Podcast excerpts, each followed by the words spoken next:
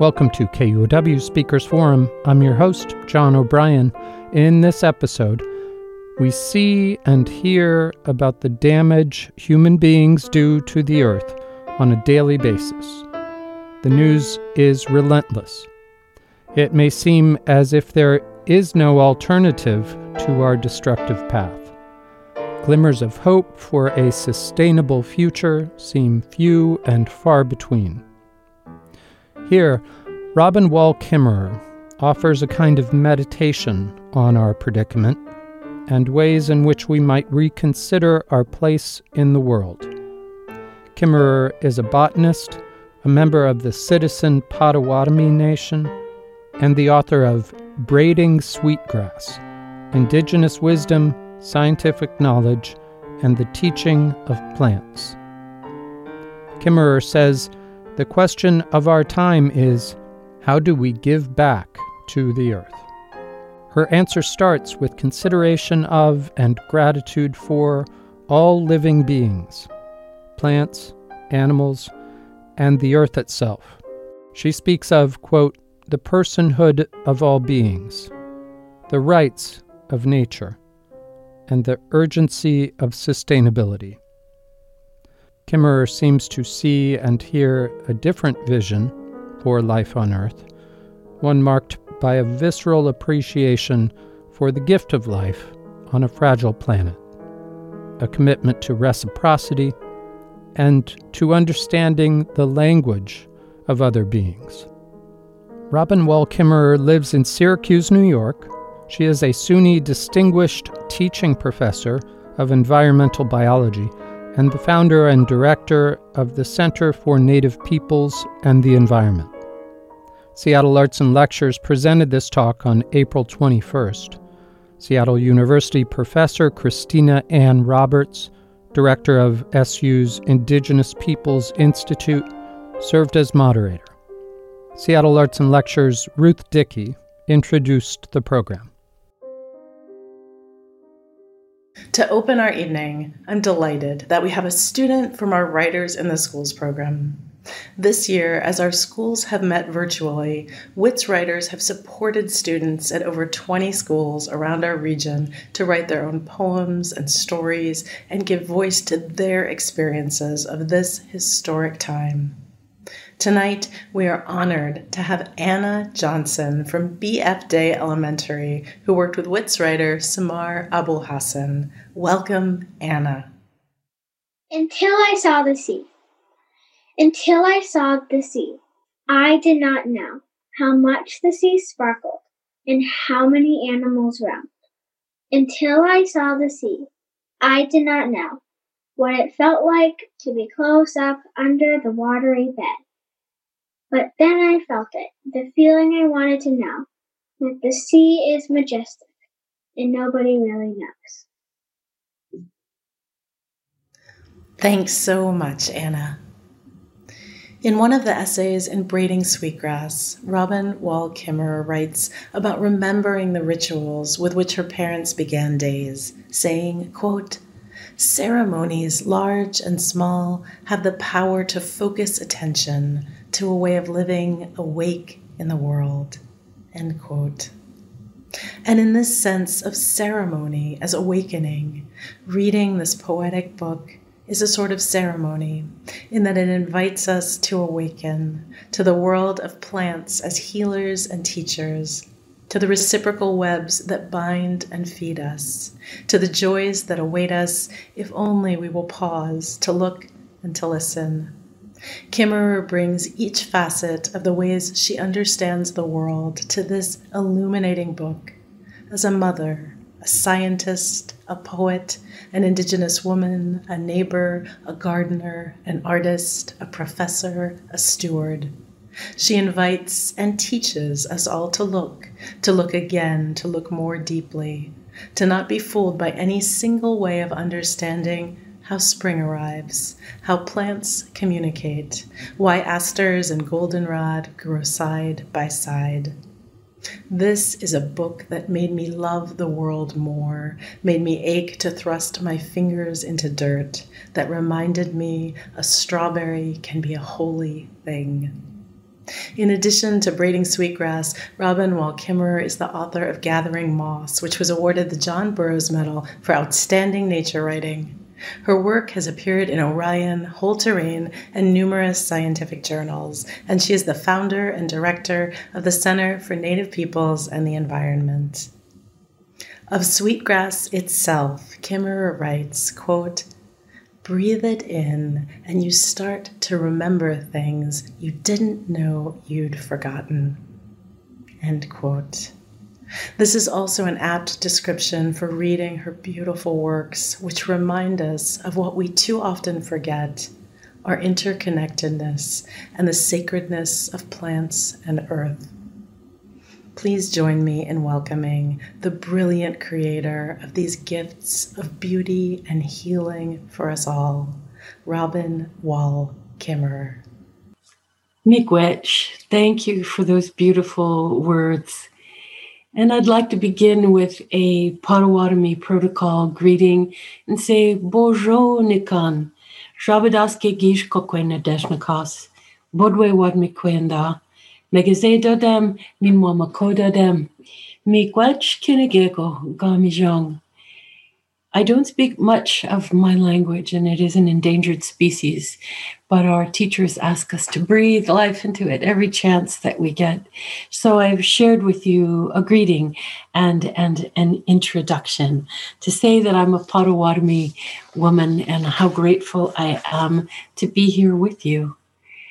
I also I want to move my slides here. They're not. There we go. All right. Um, I also want, in our traditional way, to begin with gratitude, which we say is our first responsibility. And remember that we are showered every day with the gifts of, of the earth. We have food to eat and that sweet spring air to breathe, the preciousness of water the companionship of clouds and, and trees. So much gratitude for each other as, as people, for the privilege of our, our shared work, and for all the more than human beings with whom we share the earth. I also want to tell you that I am speaking to you tonight from the um, Haudenosaunee territories. I live in upstate New York on an old farm just over the hill from here, from the Onondaga Nation territory. And to remember the debt of history, of land, and certainly of philosophy of our relationships to the living world and I'm so grateful for them. When I think about where I live, I also describe myself as a citizen of Maple Nation. It didn't it wasn't so long ago that it looked like that right here, where the maple trees are, are giving us their beautiful gifts of, of, of the early springtime. And when I think about being a citizen of Maple Nation, the maples are far more numerous than people where, where I live. And they are our leading citizens. You know, they, they make us oxygen, they, they build our soil, they feed us, they cool us, they warm us, um, everything. And you know, despite the fact that they are our leading citizens, only I can claim the rights of citizenship. And these good people here, the Maple people, cannot. And that question will color our thinking together this evening. I also could not possibly begin introducing myself without Sweetgrass. Uh, Wingashk in, in our language, this beautiful aromatic grass, who is for me a companion, a teacher, um, the plant that really provides the, the central metaphor for, for braiding sweetgrass. We braid sweetgrass because in our creation stories, we understand sweetgrass to be the hair of, of Mother Earth. And so we braid it in order to show our, our care for her well-being and and for her beauty. For me these strands in in the braid represent traditional knowledge of indigenous peoples, my own Anishinaabe peoples, um, also the scientific knowledge of plants, and to remember that both of those are simply human ways of understanding the world. The third strand is the plant knowledge themselves, those plants as, as our teachers. And you know, although we are showered with all of these gifts from the earth, we find ourselves harnessed to an economy and to institutions that are relentlessly asking us what more can we take from the earth? And tonight i want to talk about what is our response to the gifts of the earth because i think the question that we need is not what more can we take but what can we give back to the earth? What does the earth ask of us and that question is of immeasurable importance in this moment when we find ourselves on the cusp of climate chaos as we enter what has been described as the age of the sixth extinction. It is partly a question of science, it is also a question of spirit. And the answer to how we address what does the earth ask of us depends very much on our worldview and what we think the earth is. What does land mean? What does earth ask of us? It depends. What if, looking at the world through the conventional Western scientific framework, what does land mean? So often, land is understood as, as capital, isn't it? Um, because land is natural resources. Natural resources, what a concept that land has no value until we transform it into things that we can use. Land as property. That's how it becomes capital, right? Because we claim rights, property rights to a particular piece of, of, of, of terrain. Um, interesting concept. And land as the source of ecosystem services, by which I mean those things that sustain us, like making oxygen and purifying rainwater and, and, and building soil. And if this is what land means, we will interact with land and answer the question, what does Earth ask of us if it's our property, is a very different answer than if we use a different lens to see the world.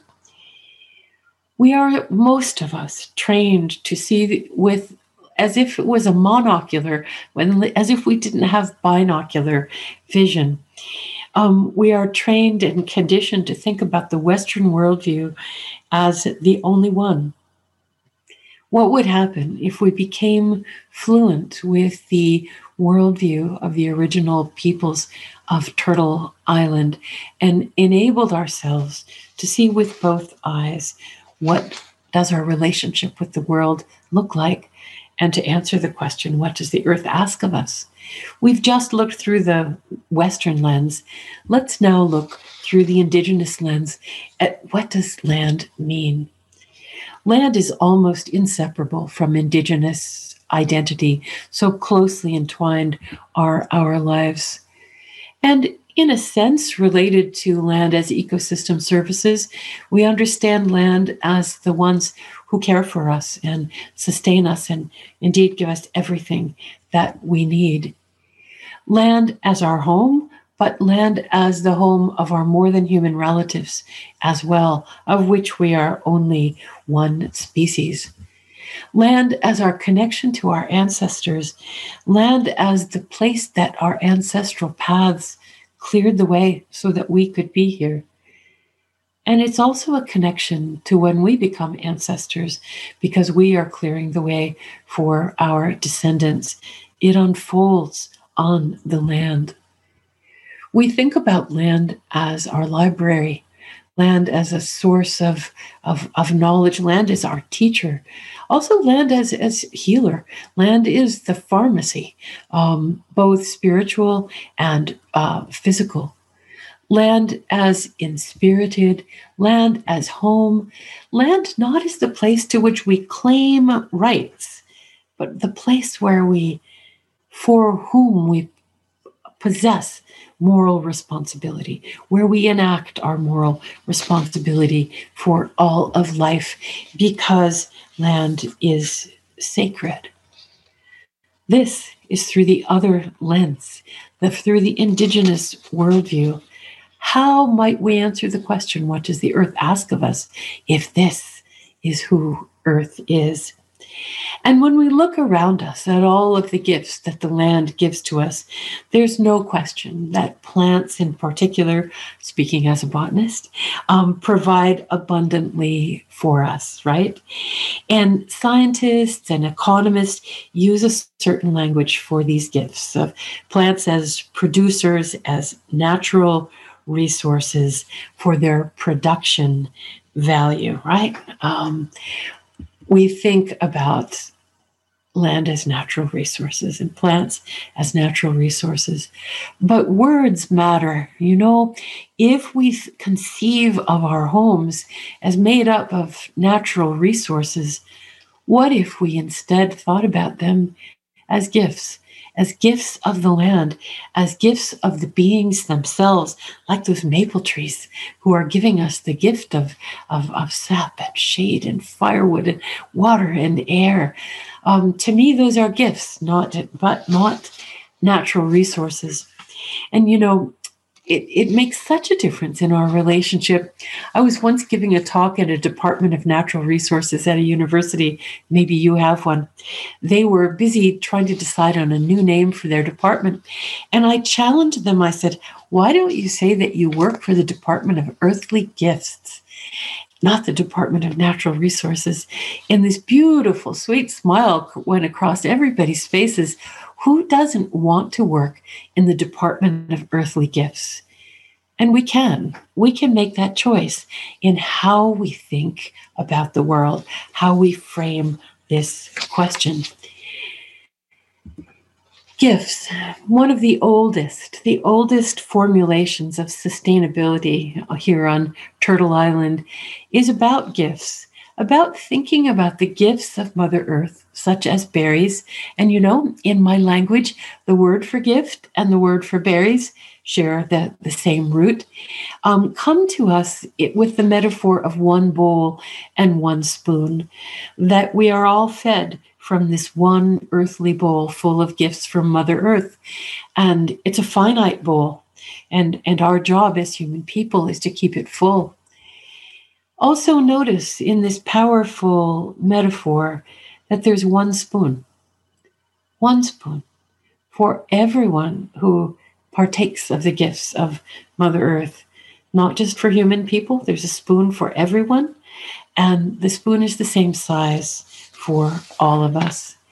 It reminds us of these questions of sustainability because sustainability is about keeping that bowl full, isn't it? Um, and this term, sustainability, is to me a really interesting one. It reminds me of a, a story that was told me by my friend um, Carol Crow, who talks about sustainability uh, in these ways of these, you know, continuing to provide and ensure the attainment of of human needs. And she said she was explaining this to her tribal elders, and they told her that they wanted her to take their message of what sustainability was. Let's see if I can bring it up here. Yep. Um, that this definition of sustainability, they said, seems to me like they're just trying to find a way to keep on taking. When your feet hit the ground in the morning, we should be thinking about what it is that we have to give. We have just looked at the term sustainability through two lenses, haven't we? One of which is about perpetual taking, the other one is about giving. And this question of what can we give is so fundamental to the indigenous worldview, this question of, of, reciprocity, that it is part of our creation stories.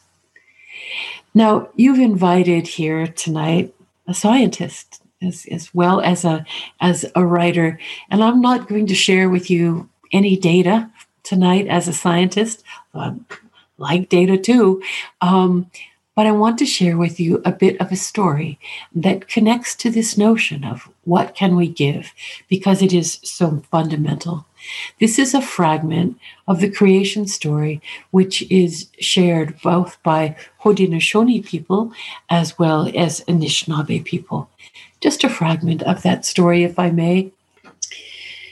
In the beginning, there was the sky world where people lived much as they do on earth, alongside this great tree of life, a tree on whose branches grew seeds and fruits and medicine, all the gifts of the plants on a single tree. In one day, a great wind felled the tree and a hole opened where its roots had been. And a beautiful young woman who we call in our language Gij Kokwe, the, the sky woman, um, she ventured over to the edge to look down um, in the hole where the roots had pulled up. And she lost her footing. When she reached out to the tree beside her to steady herself, a branch broke off in her hand and she fell. She fell like a maple seed pirouetting on an autumn breeze. And this column of light streamed from a hole in the sky world, marking her path where only darkness had been before. But in that emptiness, there were many, gazing up at this sudden shaft of light and they saw there that small object, a mere dust mote in the beam. And as it grew closer, they could see that it was a woman with her arms outstretched and her black hair billowing behind her. The geese all nodded at one another and rose from the water in a wave of goose music. And she felt the beat of their wings as they flew beneath her and broke her fall. Far from the only home that she had ever known, she caught her breath at the warm embrace of feathers. And so it began. From the beginning of time, we are told that the very first encounter between humans and the other beings of earth was marked by care, by responsibility, by an exchange of gifts on the strong wings of geese. And the world at that time was covered entirely by water. The geese couldn't hold her, and so they called a council of all the beings to decide what to do. The turtle floated in the watery gathering, and he offered to let her rest upon his back. And the others understood that she needed land, and the deep divers among them had heard of mud at the bottom of the water. They agreed to go get her some. One by one, the animals offered their help the otter, the loon, the beaver, the sturgeon. But in the depth, the darkness and the pressures were too great, even for those strongest of swimmers who came up gasping for air, until only the little muskrat was left, the weakest diver of all. And he volunteered to go, while all the others looked on doubtfully. His small legs flailed as he worked his way downward. He was gone for a very long time. They waited, and they waited, fearing the worst for their relative. A stream of bubbles rose from the water, and the small, limp body of the muskrat followed. The others noticed that his paw was tightly clenched, and when they opened it, there it was the small handful of mud. Turtle said, Here, spread this mud on my back, and I will hold it. Sky Woman did as the turtle asked and then began to sing her gratitude and to dance. As her feet caressed the earth, the land grew and grew from the dab of mud on Turtle's back. From the branch in her hand, she seeded the earth with green, and so the earth was made not by one alone, but from the alchemy of two essential elements gratitude and reciprocity. And together they form what we know today as Turtle Island. In the beginning of the world, the other species were our life raft. And now, in the spirit of reciprocity, we must be theirs. The earth was new then when it welcomed the first human. It's old now, and some suspect that we have worn out our welcome. The stories of reciprocity grow dim in our memories. How can we translate from stories at the world's beginning to this hour, so much closer to the end? Can we understand this story not as some artifact of the past, but as instructions, instructions for the future? In return for the gift of this world on Turtle's back, what will we give in return? This is a way of asking, what does the earth ask of us? One of the ways that we answer that, as I said at the outset of my talk, we feel that our first responsibility is always for gratitude. And gratitude, as it's conceived sometimes in mainstream society, might seem like weak tea, given the desperate challenges that, that, that lie before us. But gratitude is actually powerful medicine.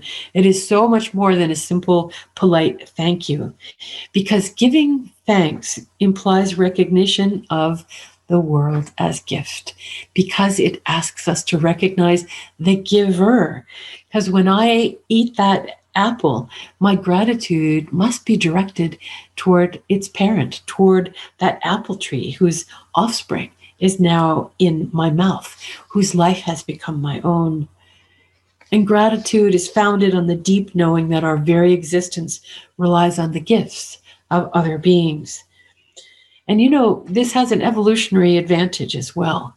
Uh, this human emotion has adaptive value because it creates very practical outcomes for so-called sustainability if we think about that in terms of what can we give the practice of gratitude in a very real way engenders self-restraint of taking only that which you need when you feel grateful and in relationship to those who are giving you these gifts, you have this sense of satisfaction and, and contentment of a sense of abundance in a way, which is an antidote to the it seems like endless mess- messages that we're always getting um, that say we have to have more. We're not enough.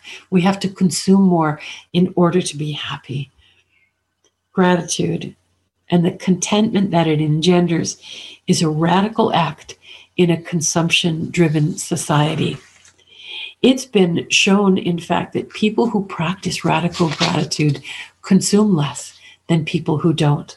And when we think of what is it that's driving climate catastrophe, consumption, what is driving us to the age of the sixth extinction, consumption, and gratitude puts the brakes upon that. Indigenous story traditions are full of what I would think of as cautionary tales about what happens when we forget gratitude. When people forget to honor the world as gift, the consequences are always material as well as spiritual. The spring dries up, the corn doesn't grow, the animals don't return if we are not grateful and, and respectful. And it strikes me that the Western storytelling tradition is strangely silent on, on this matter. And so we find ourselves in an era where we are rightly afraid of the atmosphere that, that we have created. I think that the next step in our cultural evolution, if we are to persist here as a species on this beautiful gift of a planet, is to expand our protocols for, to protocols for gratitude to the living earth. It is most powerful because it engenders reciprocity. It is it asks us when we are thankful for a gift to give our own gift back. It asks us to live in such a way that the earth might be grateful for us. How do we enter into reciprocity with the living world? How do we follow the teachings of Sky Woman who brought in her hand that branch of the tree of life and seeded the world with green? How might we follow that? This is the question of our time. How do we give back to the living earth? Reciprocity or returning the gift is not just good manners, it's how the biophysical world works. Balance in ecological systems arises from these negative feedback loops, from cycles of, of, of giving and taking.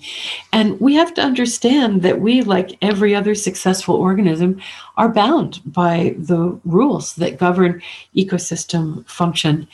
No one repealed the laws of thermodynamics on, on our behalf.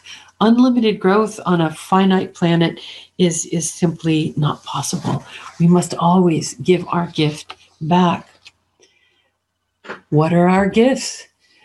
I just put together a word collage of some of the ways that we think about what we human people have to give back to the earth, certainly our, our gratitude, certainly our respect, which we'll talk about, land care, policy, regenerative agriculture, regenerative economies. We give good science, we give our art, we do the healing work of restoration, which is justice for the land. We raise good kids we raise a garden and we raise a ruckus on behalf of the earth. One of the ways that we can reciprocate the gifts of the earth is to pay attention, deep attention. Isn't it interesting that we call that paying attention because we are using this gift of the of the, our, our focused concentration and devotion of energy to notice who is around us in a world that gives us maple syrup and spotted salamanders and sandhill cranes shouldn't we at least be paying attention and paying attention is an ongoing gift of, of reciprocity. I think of it as the gift that keeps on, on giving because attention generates wonder, which generates more attention and more joy. Paying attention to the more than human world brings us into a state of amazement. But paying attention also leads us to the acknowledgement of pain Open and attentive, we see and feel equally the beauty and the wounds, the old growth and the clear cut, the mountain and the mine. Paying attention to suffering sharpens our ability to be responsible. And this too is a gift. Because when we fall in love with the living world, we can't be bystanders to its destruction attention becomes intention, which coalesces itself into action. How do we pay attention? One of the ways is simply to know the names of the beings who are around us. It's said that our ancestors knew hundreds and hundreds of, of, of plants as little as two generations ago. Of course, they did. They were living on the land fed by the land, healed by the land, all of those concepts of what land means that we began with. Um, it's a sign of respect to know someone's name, isn't it? Um, if you don't know your neighbor's name, how will you look out for them? How will they look out for you? You don't have relationship without names. Names are a way we build respect and build relationship. And so knowing the names of the plants and animals around us is critical. And you know, what do we know the names of? Educational ecologists, ecologists of education, I guess I should say, um, tell us that children today can recognize a hundred different corporate logos. And you can too. I see you're doing it right now, right? There they all are. Um, our attention has been hijacked by an economy that asks us to always have more, to think that these are our providers. The same children that can recognize 100 corporate logos can recognize fewer than 10 plants. And when you look at that list of what the 10 plants is, um, one of them's Christmas tree. So I would count that as, as only nine. Given this reality, is it a surprise that we have accepted a political system that grants legal personhood to corporations and no status at all for the citizens of Maple Nation, for maple trees, for salamanders, for Douglas firs. Learning the names of plants and animals is a powerful act of support on their behalf. When we learn their names and their gifts, we want to reciprocate. What else does the earth ask of us? You know, the the Sky Woman story is a story of respect for sure. It's grounded in this fundamental understanding of the respect that we do, uh, that is due our neighbors, um, both by knowing their names and uh, knowing their gift. Respect is grounded in knowing that we are not alone. A way that we can show respect is not only in the way that we uh, live, but the way that we speak.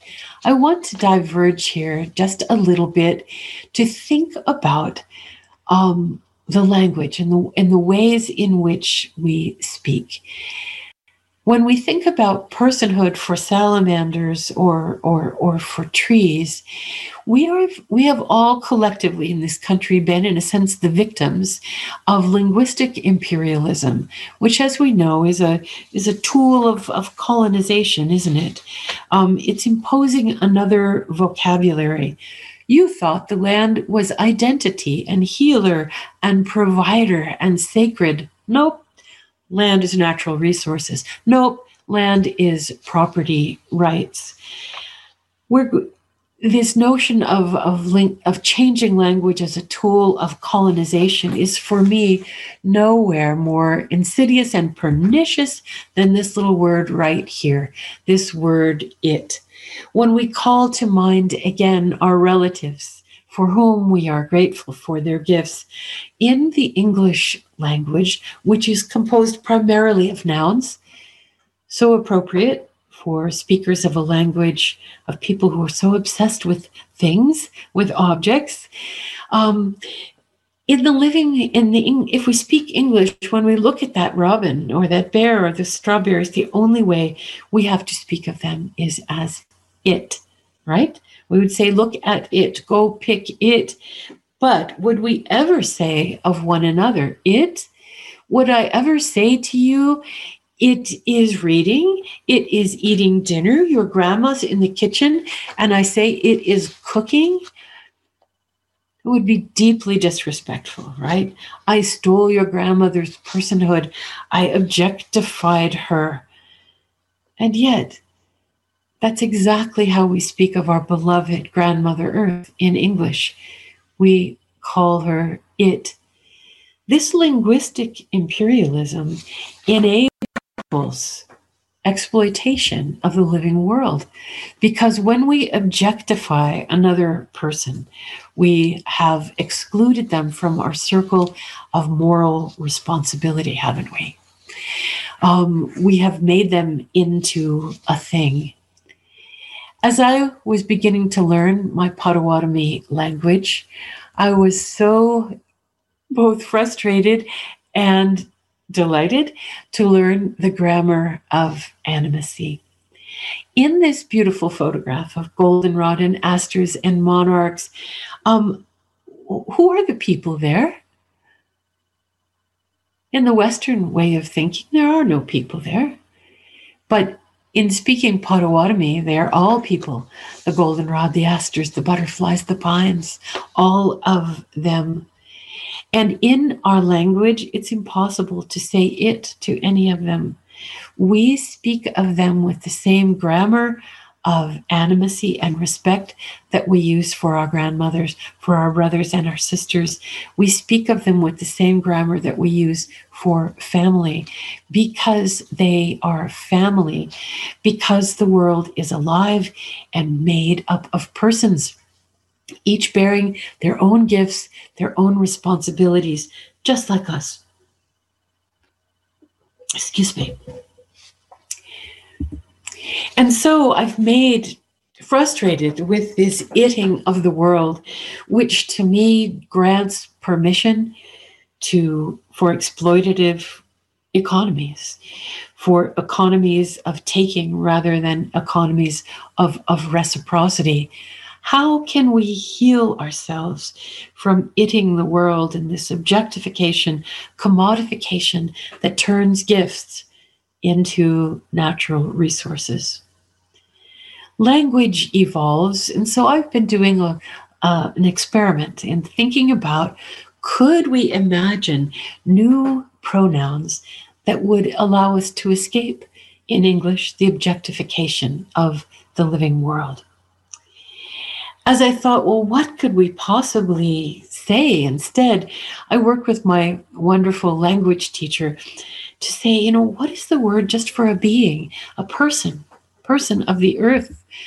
And we worked together, and he said, in our language, there's a beautiful word, Vamadisi Aki, which means a being of, of, of the earth. I had no illusions that Vamadisi Aki was going to slide easily into English much as we need its beauty and its relationality. But the last part of that word is aki, our word for earth. What about the last sound of that? Ki. Might we speak of the living world instead of it as ki? We can say he, we can say she, we can say ki when we mean a person of, of the earth, a living, animate being we can still use it for bulldozers and paper clips and but we can speak of the trees and the birds and the river as ki as as as a living being.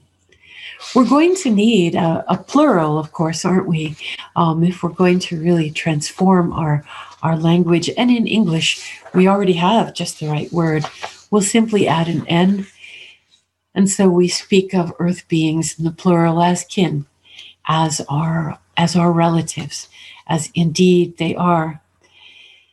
You know, I could not stand grammar when I was studying it in way back in, in, in high school. And so I laugh now to think about the ways in which grammar in pronouns could um, transform our relationship with the living world. I think of ki and kin as pronouns of the revolution and a worldview in which other species are persons and we speak of them as persons. We we relate to them as persons with their own gifts and responsibilities.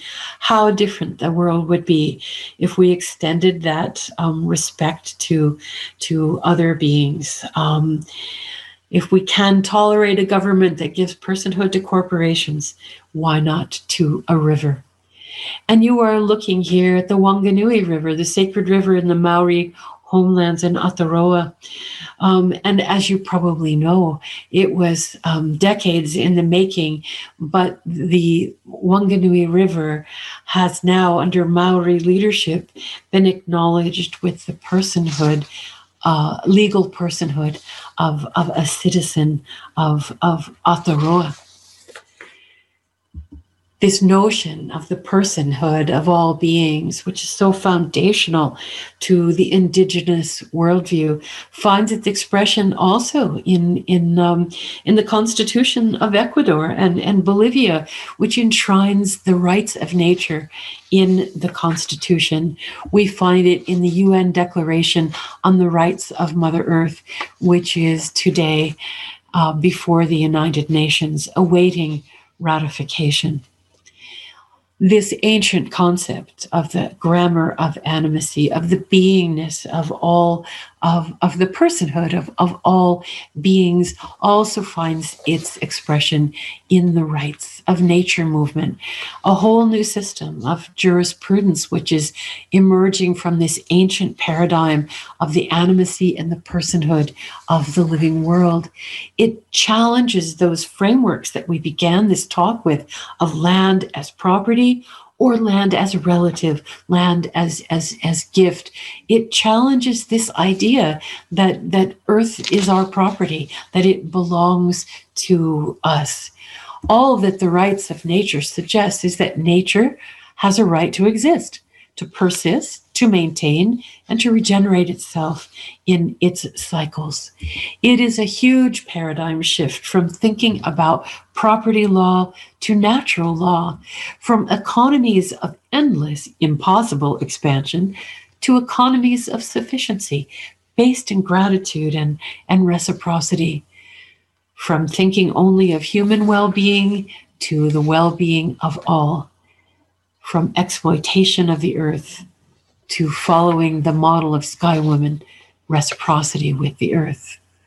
We've seen this enacted by tribal nations all over Turtle Island and indeed in international tribunals. What does the earth ask of us? Respect, gratitude, reciprocity, that we imagine ourselves living in such a way that the earth can be grateful for us. This is a form of earth justice. In return for all of the gifts that we are given, that we might return our own.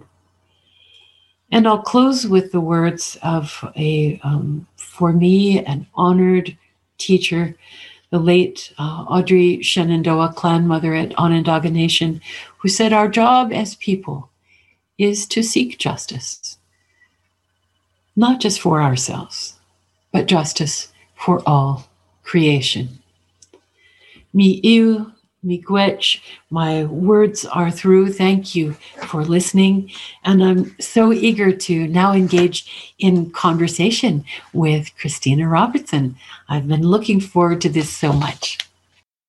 Oh my goodness, what an honor. This has just been an incredible opportunity. And let me begin with what you've already shared with us, with us, which is from a place of gratitude. I have found your work to be life giving during a very difficult time with the pandemic, as well as other things that are going on. And I have to also acknowledge not only the beautiful gift of the time of year that we're coming together, spring, and acknowledging um, in, uh, I would love to hear your thoughts. Not that we necessarily have time today, but Earth Day is coming up right around the corner. Um, but also, I wanted to make sure and, and, and, speak a little to some of the other things that you shared before we go ahead and move on to a conversation yes. and discussion from the discussion questions from the audience. But I want to honor um, Vi Hilbert Takshablu, uh, an incredible local respected language teacher, elder, um, no longer with us, but the legacy of her wisdom and her incredible work. Um, and it's ongoing with the Lushootseed Research Institute. And one of the phrases that I wish I could express through Lushootseed is the earth is our first teacher. And I just wanted to make some connection between a local elder who has taught me and so many others so much, um, but the gift of language and, and to acknowledge that. And the other thing I wanted to make sure and mention is to acknowledge the time that you're joining us. I recognize for those of us who are here on the West Coast, it might be around dinner time, but I just want to acknowledge thank you for being with us at this late hour for you. And I, I hope that our time together is as nourishing and relaxing so that you can have the gift of some good rest after this. Oh, Miigwech. Thank you. Yes, yes. So, two things before, and then I'll, I'll ask um, questions from the audience um, and those who are joining us. I want to make sure and honor the, the teacher that you shared with us and the words of seeking justice, not just for ourselves. And yesterday, I know for me and for many others, was a very significant day in this nation, and thinking about the verdict from the trial, um, as well as experiencing the death of, of young and promising people at the hands of you know violent police encounters it, it's it's heavy on many folks. And i wanted to make sure and just honor and recognize that this is something that is churning in in our shared cultural space in a way that i, I would feel um, not considerate of all of my relations to make sure and mention the significance of this time and that brings us to some questions that have actually emerged um, in our gathering. And there's a couple of dimensions to it. So I'm, I'm bringing a couple of questions together. But the questions are of the nature of anti racism, racial healing, and how much your words have brought peace and love and joy to so many of us. And there's curiosity about your thoughts about healing some of those divisions between our human relatives. I know we'll have time to talk about our plant relatives as well and, and all of the you know beings in creation, but to hear your wisdom about, you know, what are your thoughts about how we can heal some of those incredible um, divisions that have been sown for, for generations. Thank you so much for creating space to talk about this. You know, I'm I'm suddenly thinking about the same tools that we just invoked. Attention, gratitude, respect, reciprocity, never objectifying the other, but seeing one another as kin. These are the healing tools that we have for healing our relationships, yes, with the land and with each other. And they're so deeply tied to one another that we recognize these gifts that we all have that, that can create justice for us, especially this notion of, of personhood and, and kinship. Um, in this time that we are living in, which I think is a time of transformation. If there's anything that these experiences are teaching us, is calling for a longing for kinship, for real relationship. And, and, and I think that's where healing begins is this kin, this responsibility, this compassion for one another that we are not, there's no such thing as, as the other. Um, that that all flourishing is mutual, and um, that is for our our our, our human neighbors um, as well as our, our non-human neighbors. Thank you so much. I, I agree wholeheartedly. Um, thinking about the ways in which, and, and I'm so, so I, should have probably mentioned this before, but uh, as an English professor, thinking about grammar and, and so many of the things that you brought up stirred so much in my soul because teaching the next generations how to unlearn, if I may be so bold as to say, some of the things that have been made so normal in, in everyday practices. And quite a few of the questions that are emerging right now are thinking about next generations, thinking about also those of us who inhabit urban spaces. And, you know, when we think about how we offer respect and, and, and share knowledge and wisdom, what are some of the ways that we might be able to share that with the next generations who might not have the opportunity to have access to nature in the same ways? And there are folks and community members would love to hear your thoughts about how can we invite the next generations to be able to have that love and respect and desire for that knowledge? You know i'm so glad that you used the word unlearn. Um, you know when we think about the way that that the little ones in our in our lives i'm thinking about my my toddler grandchildren who have don't have to unlearn yet because they view the world as full of wonder and persons. How do kids talk about nature? They don't say it, they know, they know, and then we teach them not to. We actively teach them to other. Um, in the same way that racism is taught, that othering is taught. Um, we we have to be guided by the children um, who know the truth of relatedness. How do we unlearn? How do we cement that uh, intuitive knowing about kinship? By being in the presence of the teacher. I thank you so much for bringing us the words of, of, of, the elder of the land as, as our teacher. Absolutely. And and and that's where we learn. Um, that's where we fall in love with the world. Um, and it is that we not only that we come to love the world but that we feel the love of the world. That's another thing that we we have to unlearn this notion that that you know the that that the land um, is is absolutely neutral and again objective that the land loves us as much as we love the land. And what liberation comes from acknowledging that relationship? There's a reason we call her Mother Earth. Um, and when you really come into that relationship, um, extractive economies simply become impossible um, if, if that's the way your psyche is formed. How do you form that? By being on the land. And do you have to be on the land, you know, in the bush? Um, in in the mountains, in the in the meadow, you sure do not, because our relatives are everywhere. Our our relatives are in parks, on our windowsills, but in our sidewalk cracks. There's there's nature in the city. There's nature in us, um, right? Every breath that you take, whether you're, you know, in at the top of Mount Rainier or whether you're in the city, every breath was made for you by plants. Um, you know, um, I, I think that, that that false dichotomy of where nature is, is is is destructive. It's what matters is relationship with with the land, um, no matter which elements of the of the land you're you're you're engaging with. And that is so important because it gets to the second piece of your question. What how do you enact reciprocity in an urban environment um, well, if you think there's no nature there, um, there's no calling for for reciprocity for one. But how do we enact reciprocity in the in the city? We use a different currency. You know, we might not be tending the plants, but we have the currency of and the gift of living in a vibrant um, community where the where communication and sharing of knowledge is so easy. We raise our voices. Um, that's reciprocity. We become activists. That's reciprocity.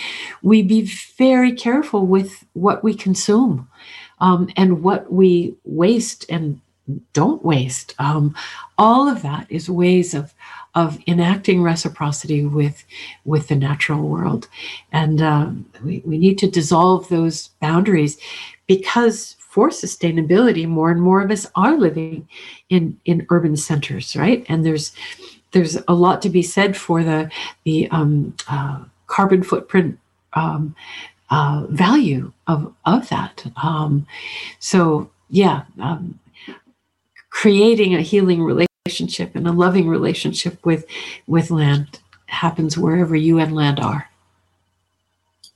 Oh, Robin, thank you so much for for your words.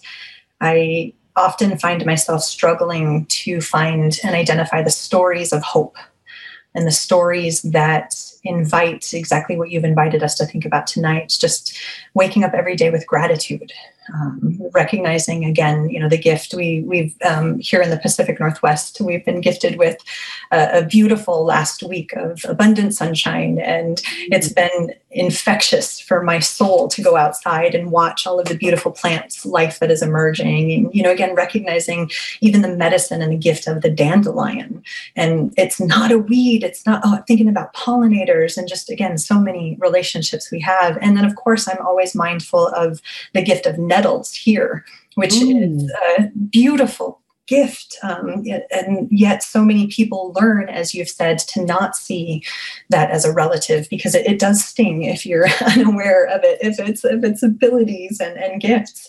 But at the same time, you also offered us the opportunity to think about how our language and stories and experiences can shape the next generations and how they're thinking about our connections with one another.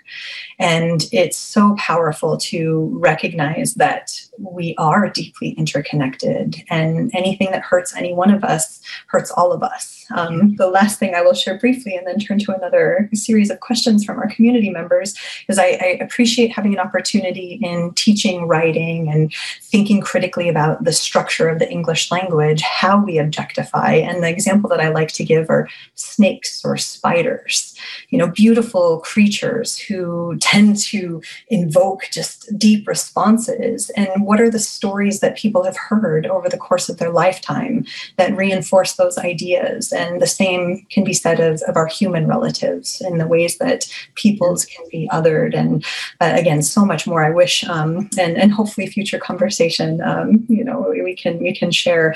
But there's a, a couple of questions that are emerging around naming. Um, and I found this to be a beautiful way because thinking about next generations and um, kids and their experience of the natural world, a, a, question emerged about the names of our, our plant relatives and the Latin terms being intimidating, uh, and wondering if a, a playful approach to thinking about how we name the, our, our, the gifts of our plant relatives is it possible to have new names to, to signify that relationship instead of maybe necessarily you know the latin terms which can be incredible. I agree can be mm-hmm. intimidating. Mm-hmm. what are your thoughts about that? A playful approach to thinking about how we honor that relationship. Yes um, as you know as a as a botanist i get a little bit torn about this especially when i'm teaching ethnobotany. And I, I do make my students in that class learn scientific names mm-hmm. for verification purposes because there are two plants called hemlock, one of which is a nourishing tea and one of which one of which will be the last tea that you drink. So, so I, I, I have them um, think about the power of, of, of, Latin names, but they are very intimidating. And um, I happen to love them as somebody who loves language, but I also love our, our native names for the plants. And one of the things that I have noticed in in teaching botany for all this time is that so often, speaking of unlearning, people, students always say, well, what is it? What is it? Um, not who is it, but what is it? And once they have the name, it's like I can see a curtain go over their minds. Like, oh, I have all I need. I know a label. I know a label for this thing. So, in a playful way, and in a way that has been playful and effective in the way that play is, um, is I won't tell them. I won't tell them the name. I said, well, have a taste, have a feel. Who is living with this? Who are its relatives? Um, get to know this one. Uh, and oh, by the way, after we've done that, I could tell you the scientific name, but I want you to make up a name for this one. Um, and then they'll never forget that name because they've spent time, they've paid attention, um, and have been taught by that by that plant. And I find it really fun um, and really effective. And after they do that, I still make them learn the scientific names. so it's a it's a two-eyed seeing thing um, and for their purposes as a scientific botanist they have to but but the real learning comes from making relationship Oh my gosh, that is so beautiful. I agree. I know that um, part of what I find myself personally challenged, you know, as a contemporary individual, um, indigenous woman, you know, descended from also you know settler folks, but at the same time to acknowledge that that that gift that of interconnectedness and making relationships matter more so than the outcome. So for me, I have been sharing with friends and loved ones that I'm obsessed at this point with the how and you share with us so much in braiding sweetgrass and in this talk, the how.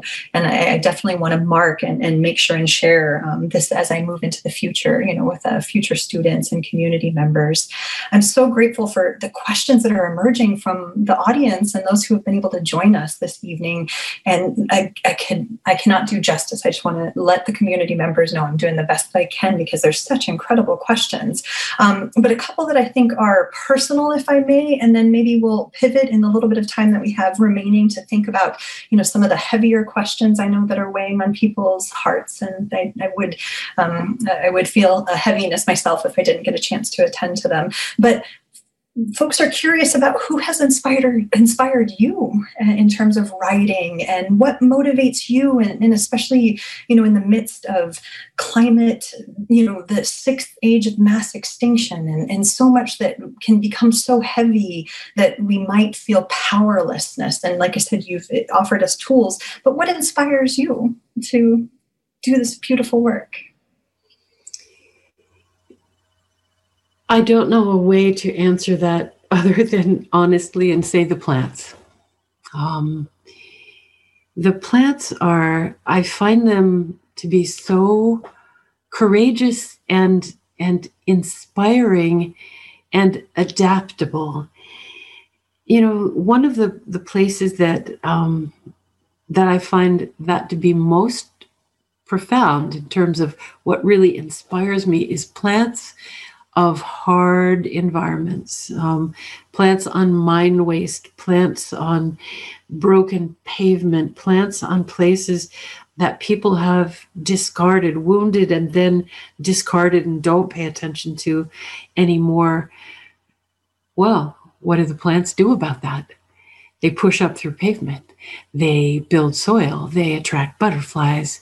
They keep on doing what they're doing. They keep on giving their gifts despite everything because they have a responsibility to, to the living world.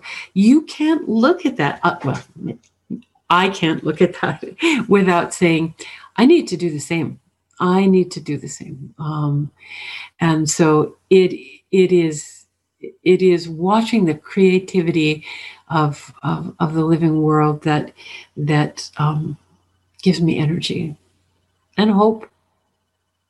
Thank you. Yes, I, I frequently find myself seeking that um, in especially with my commute and you know living in, a, in an urban environment but the gift of seeing the, the resilience of what some would refer to as weeds yeah. emerging through through the cracks and um, i wanted to share with you my my family in for a few generations lived in an area, Butte, Montana, known for one of the largest open pit mines. And the only reason I share it with you is because there's a story I'm not going to share now because I know people want to hear from you, but about the death of the migrating snow geese and how they landed in that toxic water, but they left behind a gift of a heavy metal consuming yeast that is reproducing in this toxic water. And it's moments like that that you know as you said what gives you inspiration? It gives me such inspiration to know that even with the most toxic of things that humans have been able to co-create and and um, allow to flourish in some parts of the planet, there still are relatives who are fighting for us to make sure that we have these gifts for our future generations, including the non human relatives. So, uh, thank you for inspiring me to remember something that is um, uh, significant in my heart and keeps me going on difficult days. Oh my goodness, that is a beautiful story. Be- you know, I'm thinking immediately, of course, of reciprocity and the fact that thinking about Sky Woman, and it was the geese. Um, uh, oh, you're giving me chills. That's a it's a beautiful story. Thank um, you. Thank you. Mm. It gives me chills too when I think about it. It's yeah. what it's one of the the stories that has most deeply connected me to all of creation, and I'm so very grateful for the opportunity to remember that with you. Oh my goodness! Oh, so many good questions. I want to make sure, like I said, to um, honor in the, the time that we have some of the ways that we can think about um, some of the, the questions that might be a little bit heavier, but I think are essential as we're thinking about how we're sharing space together. And there's a question about mental health and thinking about connections to nature and to one another and thinking about again you know folks who don't necessarily have opportunities within urban spaces to maybe have that experience. And do you see a connection between mental wellness and the health of our communities and connections with non human scales of living? Oh, absolutely. Absolutely. I think that this is among the many wounds of environmental justice um, the access to the healing nature of land um, for for mental well-being for spiritual well-being for physical health um, we know that the science is unequivocal that nature heals right? Um, it heals our bodies it heals our minds um, and uh, I'm so grateful for all of that that work in both um, physical medicine as as well as as as mental health that that that really shows us that we need nature in our lives, and and among the many elements that we need to bring into our work in justice making and environmental justice is greening of neighborhoods, of creating places of, of solace and refuge where you can have relationships with the living world, where your blood pressure can go down, where your stress hormones can go down because you're breathing in tree breathed air. Um, that it's it's it's essential to human well being. Um, and so I'm really grateful for the the questioner of, of of bringing that that that up. Um, yeah, it's essential. Yes, uh, I feel that as well. Whenever I'm have an opportunity to be outside of again, you know, what feels like a human scale experience, and we are. Um, we have such gifts in the northwest of, of our mountains and our connection to water and thinking about just you know our finite finite and precious and, and maybe I, I want to take that back if that's okay robin um, not to call them finite because i feel like that feeds into the scarcity model in some ways but rather you know the gifts of, of water the gifts of um, all of our relatives here who are often not thought about because it's about human transportation. It's about, you know, funneling of goods and um, forgive me for my quite little, quick little, but Washington state has the most regressive tax structure in the nation because we're fueled by sales tax. So in some ways, you know, I want to say when you were talking about economies and and and really what are some where are some of the areas where we can do some work?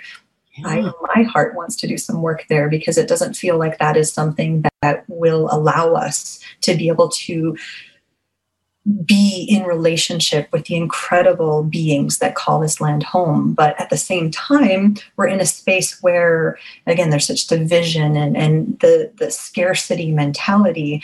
But all of that to be said, that there are questions that are emerging here around how to teach students the you know thinking about Fukushima and some other folks are mentioning nuclear weapons and how do we invite the next generation to hold all of that the the environmental injustice as well as the possibility. And i know this isn't a thread and i've already asked somewhat of a similar question but i still think people are wondering like how is it that we make sure to educate with the full complexity of what we've inherited and not lose sight of what you've offered us, which is respect and knowing and those beautiful gifts of our interconnectedness.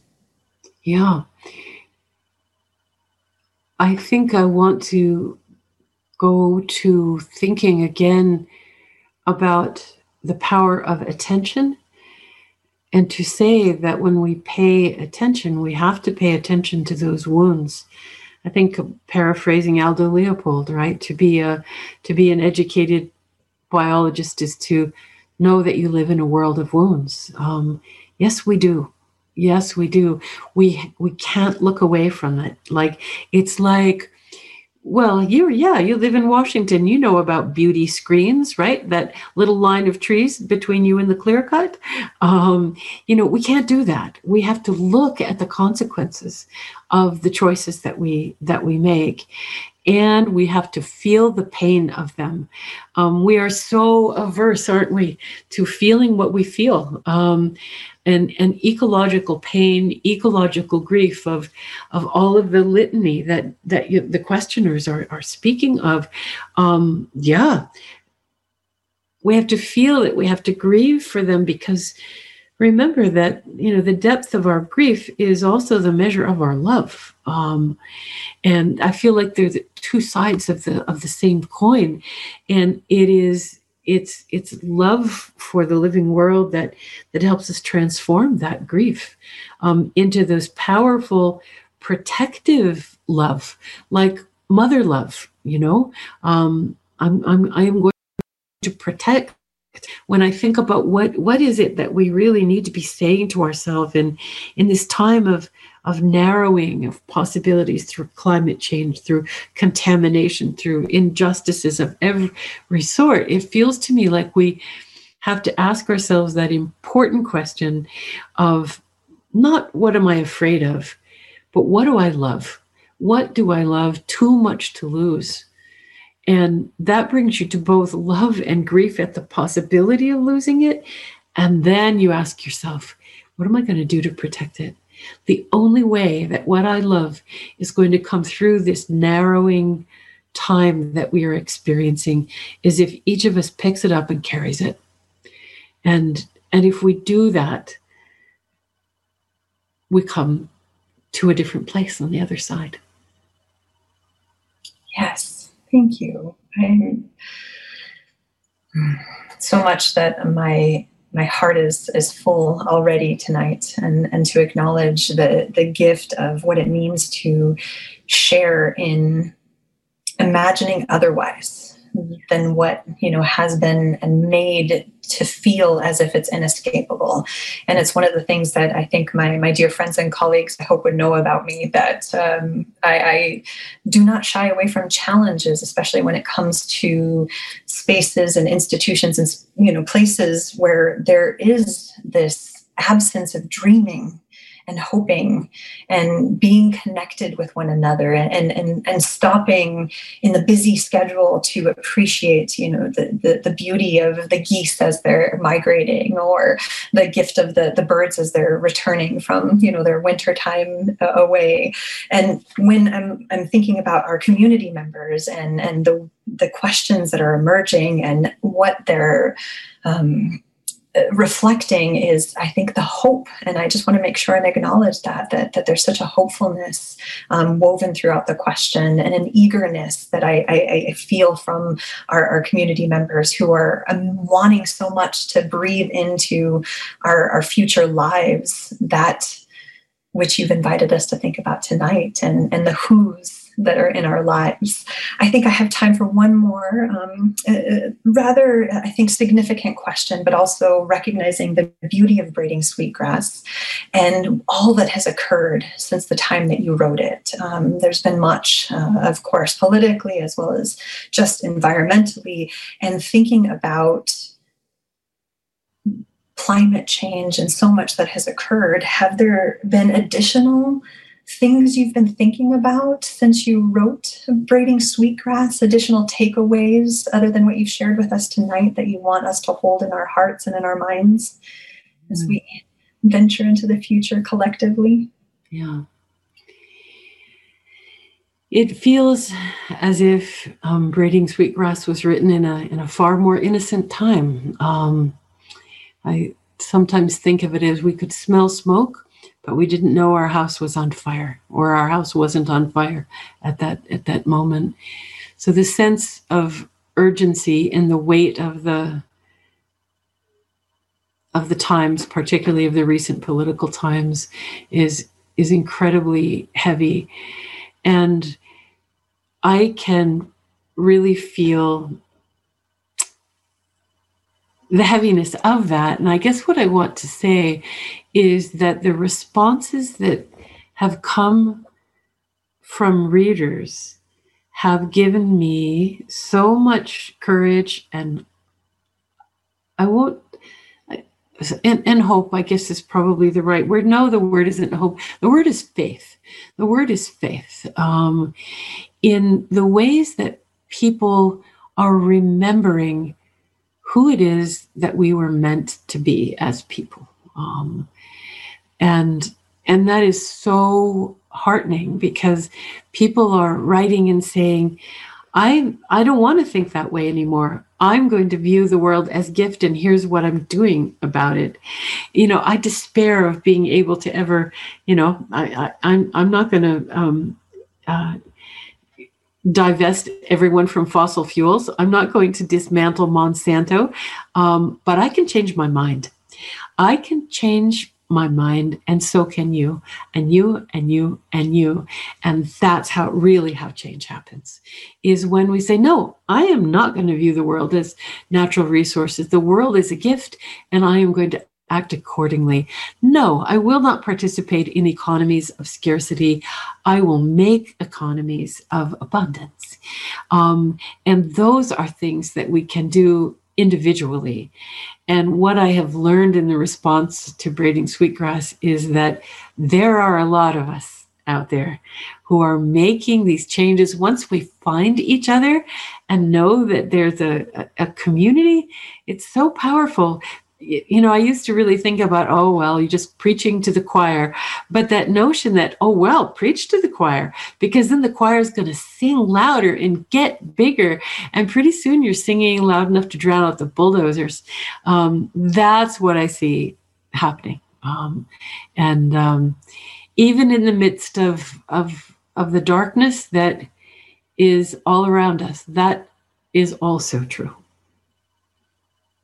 Oh my goodness, Robin. I am so grateful for the time. And I know that the hour is late where you are. I am so very grateful. I, I, there are tears in my eyes, and my heart is just overflowing. And, and I imagine and trust the same is for our community. This is these are the stories we needed to hear. These are the messages that we needed to hear. And I'm so grateful to share this existence with you and, and honored by this time. And I know you, I know that our I want to offer gratitude to also all of the folks who worked very hard to to make this event happen for us tonight. And it's just been lovely to be with you this evening. And I wish you wonderful spring energies and look forward to future connections without having carbon footprints. And so much love to you, Robin. Thank you for a beautiful evening. Mm, and to you as well.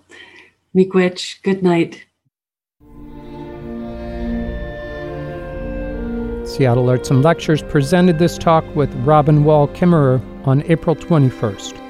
You'll find the full event and other great Seattle area talks on our website, kuow.org/speakers. While you're there, subscribe to our podcast and share your comments. Thank you for listening. Tune in again soon.